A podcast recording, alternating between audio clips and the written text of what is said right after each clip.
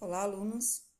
Na nossa aula de português de hoje, vocês vão resolver as páginas 20 e 21, certo? Na página 20, há três estrofes, que ele chamou de estrofe A, B e C. Vocês podem observar que tem uns, uns recursos, né? Umas imagens abaixo de cada estrofe.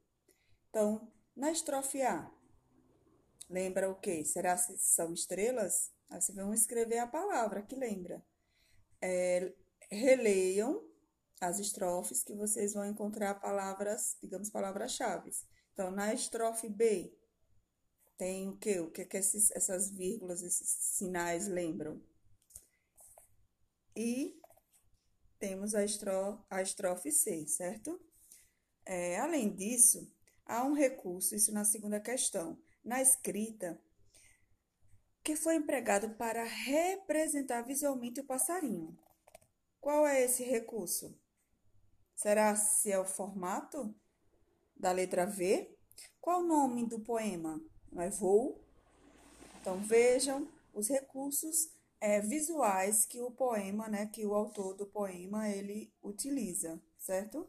Na terceira questão, vocês vão marcar X nas frases que melhor expressam as ideias destacadas. Quais as ideias? O sol se esconda, o mar se assanhe. Então, vocês vão marcar. São duas alternativas, ok? Na quarta questão, página 21, é, vocês vão reler a estrofe. Há nessa estrofe um tempo que é comparado a um termo, no caso, um termo que é comparado a um ser vivo. Qual é? É só é só vocês retomarem a leitura que vocês descobrem, certo? Na quinta questão, tem uma estrofe, que é a última estrofe. O passarinho deve voltar ao ninho e dormir para quê? O que é que ele tem que fazer? O que é, na verdade, o que é que está é, induzindo o passarinho a fazer? Certo? Só uma palavrinha. Na letra B, a repetição do som S pode dar uma ideia que as coisas estão se acalmando. Quando a gente vai dormir, a gente não precisa da calmaria? Então, aí vai o sono vai chegando? É por aí, certo?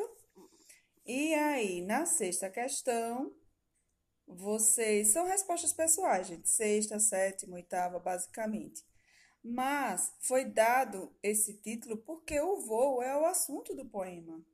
O passarinho tem de voar a chegar, tem de voar até chegar ao ninho antes da noite cair, certo? Qualquer coisa é só falar.